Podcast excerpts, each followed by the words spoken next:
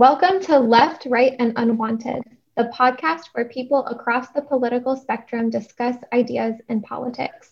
I'm Lauren, and I'm the left. I'm Morgan, and I'm the right. I'm Luke, and I'm the unwanted. What constitutes legitimacy, and does legitimacy have an impact on voluntary compliance? James Gibson addresses this in Understandings of Justice institutional legitimacy, procedural justice, and political tolerance. Gibson investigates whether or not courts and other political institutions have a measurable effect on perceived legitimacy and acceptance of decisions by the general public. He hypothesizes that a greater perception of fair decision making processes will lead to greater compliance, but through survey research finds this not to be the case. Ultimately, he defends the link between institutional legitimacy itself and public acceptance of decisions. Gibson's research interests include judicial politics, political tolerance, and political psychology. Who do you allow in your life to influence your decision making? People that have power over me and the people whose opinion I care about. That, I mean, that sums it up. Any specific government institutions? I mean, they have power over me. Like, I won't go break the law because I don't want to go to jail. I mean, he just spends a lot of time talking about legitimacy. When do people view, you know, laws as legitimate? The first thing I do is I look at like, is there some independent moral obligation to engage or not engage in this activity? And then the other question I have is not really how legitimate it is. It's, am I going to get caught? And if I get caught, what's the punishment? You know, like speeding, I might get caught, but I'll pay the ticket if I get caught. I think that's the issue with the research he conducted is he almost forced the issue of legitimacy by making the scenario so extreme that you had those questions when for the most part i mean i agree with you. I don't think the average person walks around thinking is this decision based in legitimacy? It's more how does it impact me and what are my choices based on my beliefs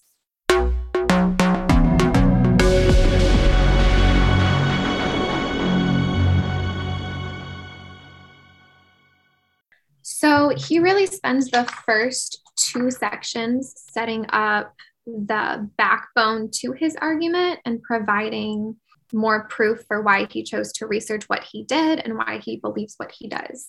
In section one, which is the introduction, um, he starts by setting up a platform for the legitimacy that he describes. And in this case, he equates legitimacy like the way you see it is through voluntary compliance with laws, procedures, rules, and specific, specifically voluntary compliance with rules or decisions that you may not agree with. The idea is that if an organization is legitimate and can legitimize a decision, even if it's met with public disapproval, people are more likely to go along with it. And one of the first ones he sets up to do that is the Supreme Court. He has a line in there legitimate policies, even unpopular ones, are more likely to evoke compliance. And what made me think of this is in terms of COVID, in terms of, like, for instance, there's an Omaha mask mandate again right now. Only the last one was made by the city council. This one was made by this by a health director. And there's currently a legal argument about whether the health director had the authority to issue this current mask mandate. And I think that is going to affect, on some level, compliance. I think there's some people that are always going to wear a mask and some people that are never going to wear a mask. And then there's people in the middle that are like, well, what's the law? Who said the law? Like OSHA's vaccination mandate or the Health and Human Services foreclosure mandate. I mean, what's interesting about the Omaha mandate is the mayor is challenging the legitimacy of the mandate as well. She's on record saying, well, since you put the mandate into effect, I will wear one, but only because it's the law. She disagrees with how it was started. But so she seems to be following it as a legitimate policy, even if she disagrees with how it came into play. And broader speaking, getting back to the Supreme Court, he's building on the work of a political science scientist, Robert Dahl, who wrote this article called Decision Making in a Democracy, the Supreme Court as a National Policymaker. And Dahl's basic conclusion was just like Congress really isn't independent of the president because in terms of like political parties. They're typically working together. So, for instance, it's not like Nancy Pelosi is independent of Joe Biden or Mitch McConnell is independent of Donald Trump. They're technically in different institutions, but they're working together to create law that they want to see happen. Dahl viewed Supreme Court justices as part of the national coalition as well, just like Congress and the presidency in terms of political parties. And he says that justices rarely challenge the actions of Congress, except, and he has a couple caveats, one is when the governing majority that passed legislation some time ago was no longer in power. Or in the other case is when there's a new coalition that's so new that the court hasn't caught up to it yet. So basically, there's kind of like a lag between the Supreme Court and the president and Congress. You're gonna you're gonna think that the Supreme Court justices that are nominated by a president and then confirmed by a Senate are going to have policy views similar to that of that president and that Senate.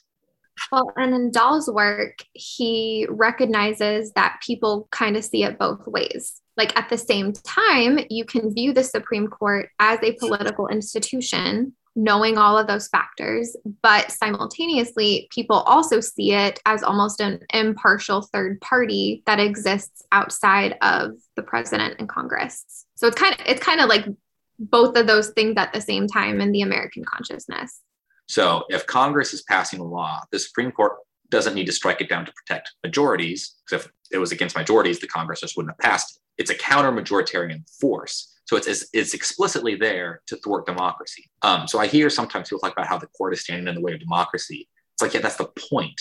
The point is that sometimes the mass of people will demand things that hurts minorities. That's the point at which the Supreme Court strikes down laws because they violate someone's constitutional rights. Although, is that really what, what is the job of the Supreme Court? And if you ask most people, they'll talk about like constitutional rights and all that kind of thing.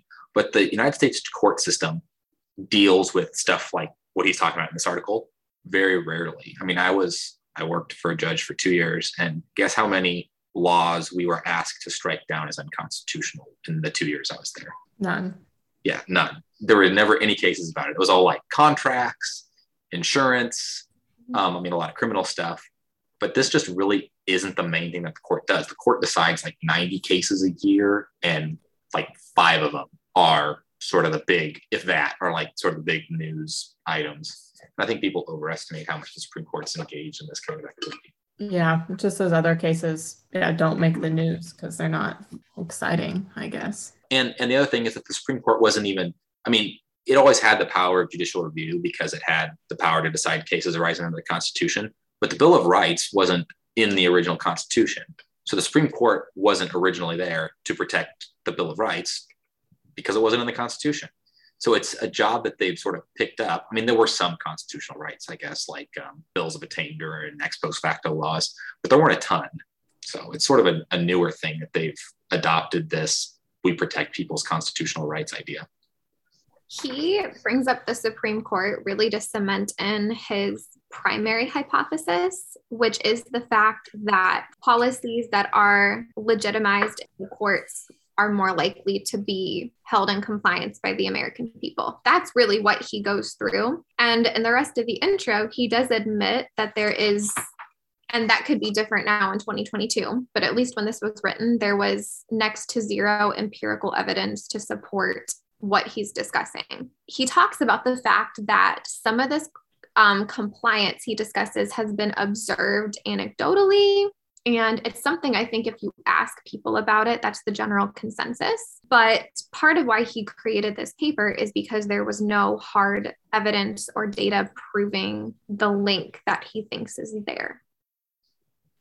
Yeah, I, I looked at sort of the approval ratings of the different branches. So Congress has the worst, which is surprising because it's the most democratic.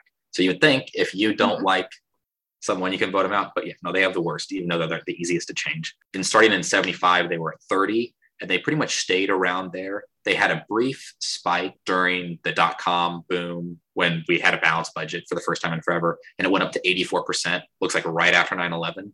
And hmm. then has basically just cratered since then and has reached as low as nine in 2013 and 15 in 2021, and it's now at 20. That's now at 23. Whereas presidents, I mean, it is much more varied. But even then, presidents typically don't end with a very high approval rating. The lows for most presidents got almost all got below 50, whereas the Supreme Court was at 62 in 2001 and has basically stayed in the 50s until it dropped to 43 in 2014 and 42 in 2016 and 40 in 2021. I mean, that's the current rating. It's the lowest it's ever been. Those are Gallup polls for all of them. Okay. And it's do you approve or disapprove of the way X is handling X's job? Is the question that they were all asked. I wonder how many people, if there were a follow up question after the survey, and if they were called and said, Hey, you marked approved to this, this, and this, can you explain that? I wonder how many people would be able to cite the specific case or a true reason, or if it's just kind of the thing to do right now is to disapprove of policymakers. Yeah. And the other thing is that most people don't look at the Supreme Court decision and be like, what was the process that led to this? Was this fair? I think most people just look at the outcome. Like, of course, you can agree or disagree with the Supreme Court on issues, of course. But since all justices are appointed for life, at some point, I'm not sure how much my agreement or disagreement influences the decision that they're going to make because the cycle has such a slow turnover. I think it's important to have an idea of what you believe about it, but is there something I could do to enact change within the Supreme Court? Unlikely. Yeah, I, well, I think that there are some justices that are more sensitive to public opinion than others. People that watch the court really think that Roberts cares a lot about the um, legitimacy of the court, about the legacy of the court. So he's more likely to change his rulings on things to try to get more public acceptance than other justices, and maybe um, Kavanaugh.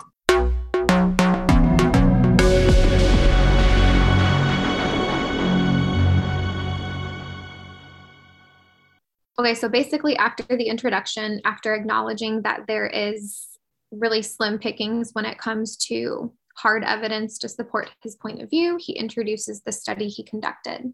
And he based it off of a Skokie dispute when the National Socialist Party of America, which is the US version of the Nazi Party, wanted to hold a demonstration in 1977. The city had a pretty swift response to it and enacted a lot of local ordinances to prevent that from happening. At the end of the day, the ordinances were actually found to be unconstitutional and the city had to overturn them. But then the whole thing was kind of a moot point because the demonstration ended up taking place in Chicago instead of Skokie. So, interesting premise, but really amounted to a whole lot of nothing because there was no real legal action that stuck, and then the demonstration moved anyway. But he uses this to create a similar paradigm when he sets up his research study, a survey in which people are asked to do some imagining. And one of the imagining questions is imagine insert political group you dislike here is going to hold a demonstration here in your neighborhood to advocate its political views. Would you strongly support, support, oppose, or strongly oppose a decision by the government to allow the demonstration to take place? This was meant to examine kind of a baseline for political intolerance within the survey participants, as in what were they willing to tolerate that differed from their beliefs and what wouldn't bother them. And 45% of respondents at the beginning of the survey marked that they would strongly oppose allowing the demonstration to happen, which indicated a high level of intolerance for opposing beliefs in the survey group. And then he changed it. He added some qualifying questions. Half of the participants, this was modified, and they were asked what if the Supreme Court stepped in and did X? And then the other half was asked, what if a local court stepped in? All of them dealt with the idea that a local city council may react to the demonstration.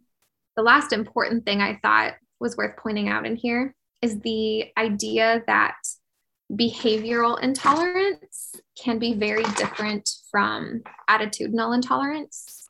The question he measures was asking people their attitude, which strongly oppose is an attitude, acting on something that you strongly oppose would be a behavior. And he does mention that there's no real way to see how that translates because this scenario never really played out and it's hard to predict whether somebody's attitude will lead to a behavior, which means it's really hard to do his study because a legitimate institution isn't going to stop somebody's attitudes. It's really just going to stop whether or not they will act on what they believe.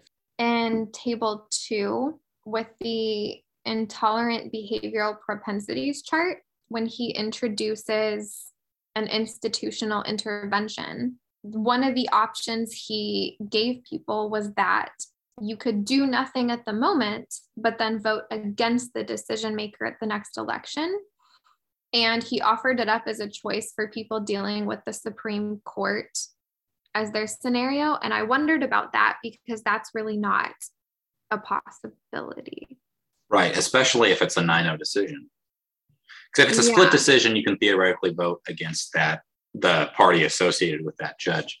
Right. I just I thought he almost introduced an impossible there for half of the respondents because a lot of people like 73% were likely to take that action, but I'm not sure that's really an action that you could take. It took me a second to kind of get my bearings because when I read the study, I almost assumed this would function as a multiple choice. Like if you chose try to get the government to stop the demonstration, it would preclude you from choosing the other options. But based on how he has the percentages and how he has the total respondents, it looks like you responded to each action and stated your likelihood for all of those, which I'm not sure makes sense to me since if the scenario was real, you wouldn't take all four of those options. Like I, I i almost think they should be ranked in order from most likely to do this to least likely to do that. Yeah no his and and is the fact that you're reading other responses possibly going to skew your answer to this one mm-hmm. yeah. and if you can choose multiple essentially then yeah it's it was an interesting way of um, presenting the data because i did wonder if he if he basically was doing like percentages out of the people that chose that option, but then that wouldn't reflect how they were that how they all stacked against each other. I checked the appendix for his methodology and it really looks like it was more of a sliding scale for each. Like if you were taking the survey, you would see all the choices and indicate kind of on the temperature scale where you fall. I mean, if I would only really take one of those actions, I should be marking all of the others as very unlikely. And based mm. on how this was marked, I don't think that's what happened. So I'm not really sure he's getting the data he thinks he is. I guess really what his data shows, he has a ton of different instances where he gives people these what ifs, but on the whole, it proves his initial hypothesis, which is that a government institution acts, people do seem to be more likely to tolerate an unpopular mm. decision which in this case was letting the group of demonstrators demonstrate in the community. But his secondary hypothesis, which was that institutions that are viewed as favorable decision makers, like who make decisions in fair processes, would have a greater impact, that wasn't supported by anything he found. It doesn't matter who makes the decision in the end when when he says Thus, while there is little difference between the impact of the local court and the local legislator to the extent that the figures differ, the Supreme Court has a slight edge in generating acceptance of its decisions. But it, it doesn't seem like it's actually that much, which I guess is why he says surprisingly slight. I wouldn't even say the differences are statistically significant. I wonder if he's also sort of hamstrung by the fact that this is not really something that the vast majority of the public cares about or is affected by. X group is going to have a demonstration in the city. Are you going to try to stop them? No, I don't care. Like, it'll be interesting, more interesting if it was something like a mask mandate where it's going to affect your day to day life, and no matter what, you know, mm-hmm. where it's like everyone is going to go into a store, a grocery store in the next week or two. Everyone's going to go to a workplace, every, you know, that kind of thing, where and I don't know what what his options would have been back then in terms of Supreme Court decisions. Yeah, that that seems like something something more where you can't avoid it. You have to make a choice. and now there's certainly people people will get on Twitter and rant and other websites and go on rants on there, but that's all they'll do and then they'll forget about it in a day and move on with their lives. That's I wonder how he would define that on his scale from do nothing to take action. Because that really wasn't something he contended with in the 80s, but would he count a public Twitter rant as taking, taking action? action? I think a lot of people that make a public Twitter rant would consider us taking action. I think it only counts as action if you have the clap emojis in your post. In between every word you write. That what I've been doing wrong? Not enough claps. That's why nobody cares. You have to put the claps in there. So in the in the 70s, I want to say, there were there was like a national speed limit that was put in at 55 and it was that way for a long time. And then and that went to the supreme court if the federal government could basically tell the states what their speed limits had to be and also what their drinking age. Like that seems like it's something maybe more that would that would fit this idea that would eliminate his problem with the possible versus the behavioral action too because his whole thing is based on the fact that if you hate somebody enough, you will break the law to stop them. And for most people, I think that is just objectively not true. But like you said, if he looked at something like a citywide mandate or a drinking age or something you're going to interact with every day, he might be better able to predict the behaviors people would actually do. And in this, it's so extreme. The only people that would follow through with an action probably would do so regardless of the situation. So he's getting kind of an uneven skew. I think he'd have a better chance approximating it if he had better buy-in. Because breaking breaking a speed limit is different than illegally stopping a demonstration. Like a lot of people would have a moral issue, regardless of what the law was, from violently attacking someone who was just marching or giving a public speech or whatever.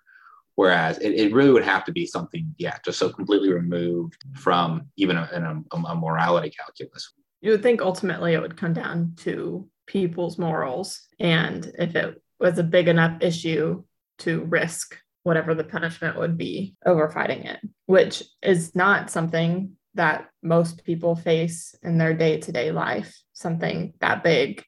I did think table five where he goes through perceived pr- procedural fairness was pretty interesting to see what people thought of both the local and national political bodies when it came to decision making.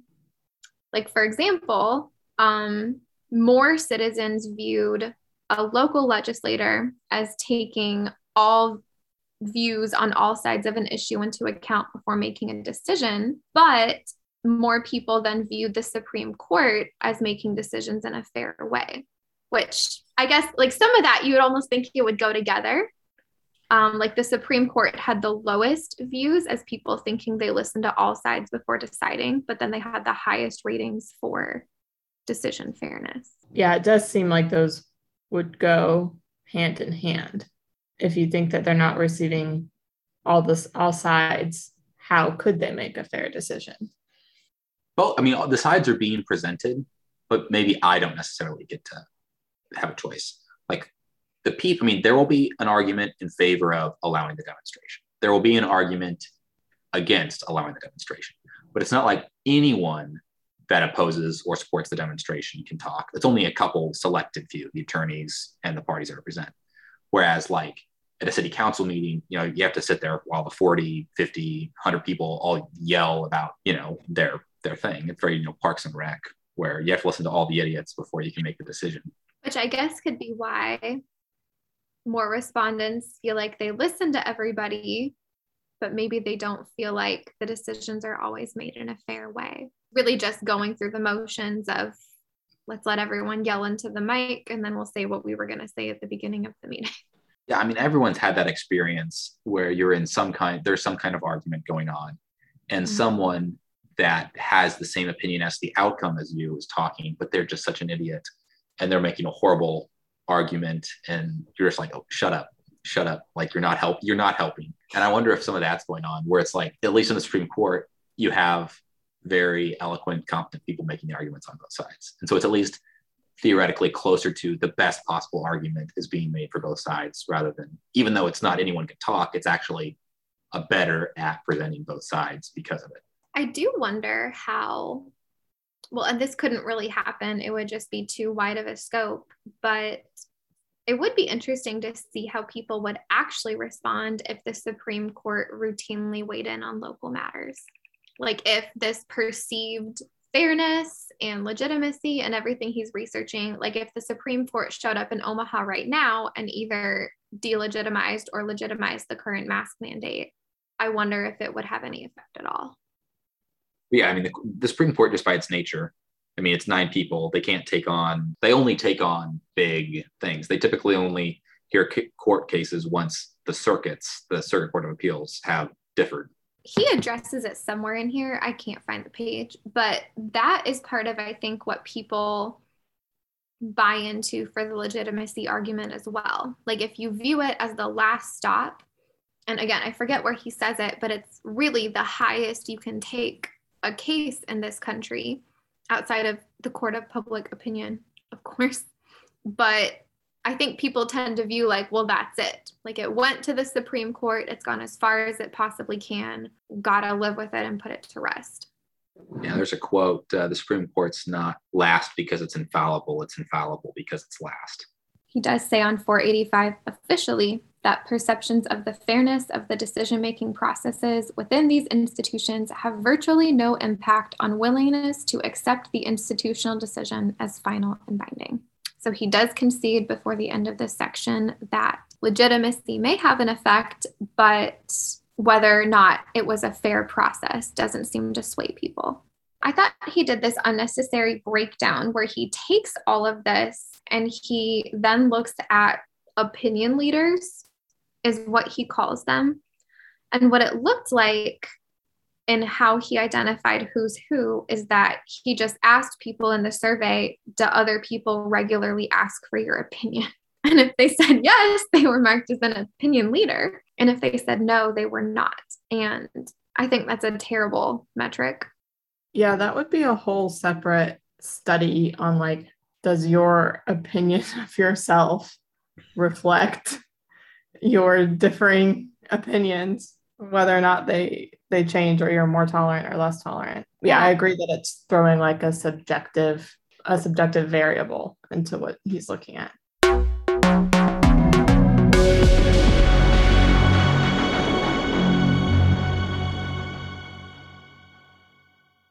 he starts the conclusion, he just states that this analysis shows that institutional intervention can play some role in ensuring citizen compliance with unpopular policy decisions. So he doesn't really feel comfortable at the end acknowledging how significant the role is, but he does conclude that some of these institutions, if they either uphold or overturn a decision, it will impact how citizens react and respond.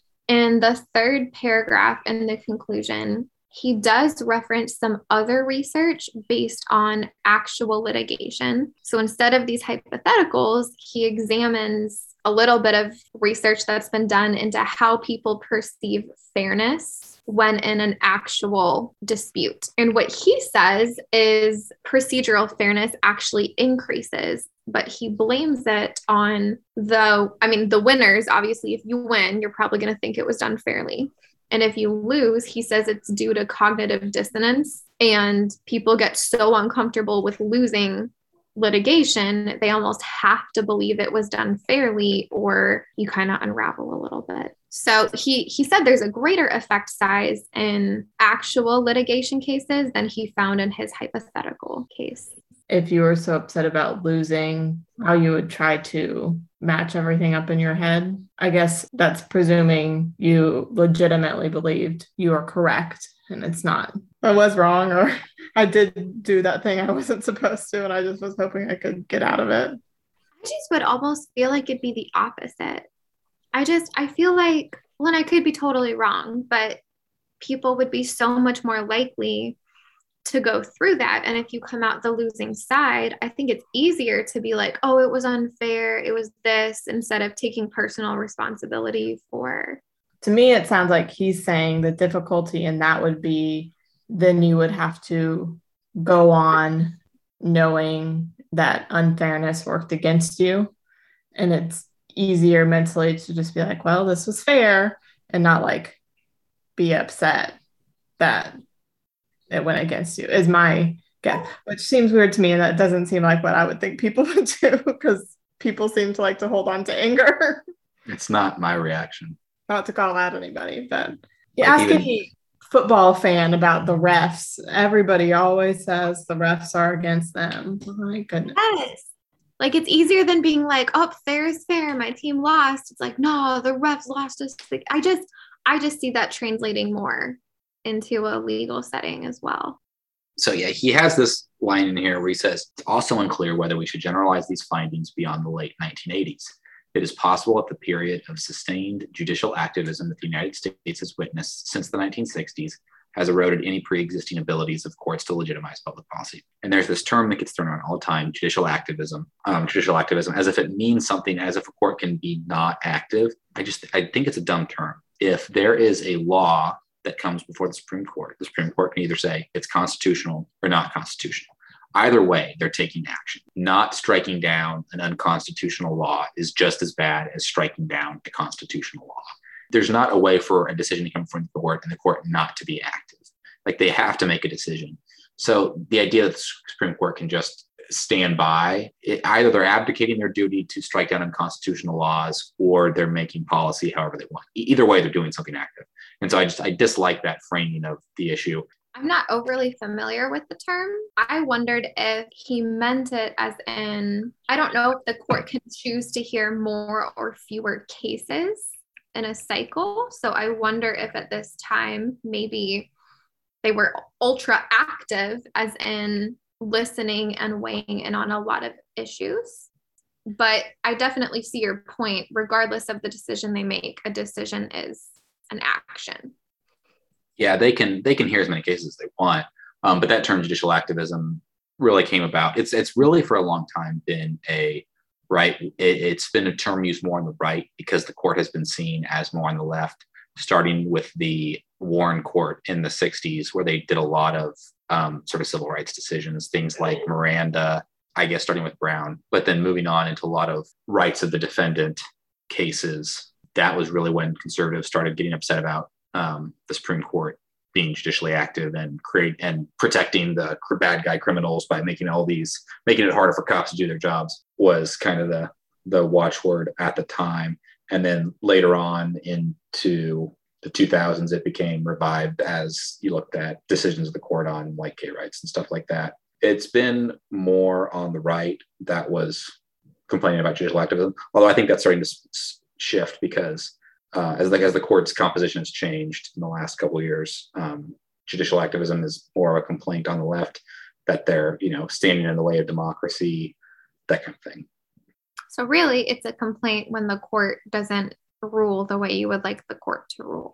Yes, exactly. I do think it's important that toward the end, he does acknowledge that a lot of compliance can just come out of people fearing sanctions whether they be sanctions from peers or from institutions or from workplaces. That he hasn't really addressed at all because this whole argument he's created relies on the fact that people only make action decisions based on legitimacy. So I did think it was nice that at the end he brings in the fact that being afraid of repercussions is also a valid reason that people use to choose their behavior, which I think is more likely for many decisions that people make. Like even take even taking the current mask mandate there's a lot of people that when there wasn't a mandate they chose not to wear one. And then now that there is a mandate it's not so much that they believe it's like a medically sound choice or that it's the right call. They just don't want to be ostracized in the checkout line. All right. Anyone have a closing remark on on the article? I thought he presented an interesting view on legitimacy and how it affects people's decision making. I'm not sure there's a way to really do it better because he's trying to quantify something in hypotheticals. But if I had any notes, I would change a lot of the research methodology but I thought some of his conclusions were okay. I'm just not sure I agree with how all of them are supported. Yeah, I think the topic has a new relevance with the amount of laws in place now that are not going through, especially laws that directly touch individual behavior that are not going through traditional, I'm just a bill, you know, legislature passes it, um, executive signs it, and is being done by just people with titles that say, mm-hmm. oh, you, I dec- by decree and fiat and, and things like that. So it'd be interesting to see how that affects uh, whether or not people follow the law or not. Yeah. I think it's got to affect it somewhat, but I think there'll be at least one person out there who would change. But whether it's a significant amount is, I think, more dubious. It should change how we teach the lawmaking process, though, because I think a lot of those, like executive orders and certain mandates, have been de emphasized in the past in favor of the traditional here's how a law is made but if things are shifting in how we make them, there should be better public understanding of what's possible. Because some of it, I think, is just a lack of awareness for how, I mean, it's kind of like, can that person do that? I wasn't aware. Yeah, and and that's the way that most of our laws have been made for at least 50 years now is administratively rather than legislatively. But most of them have been like business regulation and stuff like that. And it's with COVID, it's really the first time that like laws regulate just people's conduct. Can I like is there a curfew? What do I have to wear when I go out there? What restaurant like it's for the first time people have to like wake up and turn on the TV and be like, what did the governor say I was allowed to do today? And that affects a lot more people on a regular basis than yeah, regulations for corporations and stuff. Yeah. The Clean Air Act, what's the latest in you know EPA rule on particulates in the air? Like that kind yeah. of thing it's been going on for a long time, but yeah, it's not it something most people think about. Yeah, you don't have to figure out if you can do something because of that. When it starts to affect daily life, is when people are gonna care more because you're ha- because you have to. Well, even just understanding are those laws subject to change differently? So if it's made this way, is it immune to certain things? What say do I have? If I disagree, what are my options? Because I imagine some of it is very different than what people imagine their choices are currently. Trying to quantify any any type of opinion based topic is going to be difficult. Survey research is just messy because mm-hmm. it's all self report and you really don't have much control over your sample. And it's all it's going a lot of it's going to be hypothetical and you're sitting in a room being like how would you respond to this? Is you you might think you know how but maybe you don't. Thank you for listening to this episode of left right and unwanted. Please tune in next time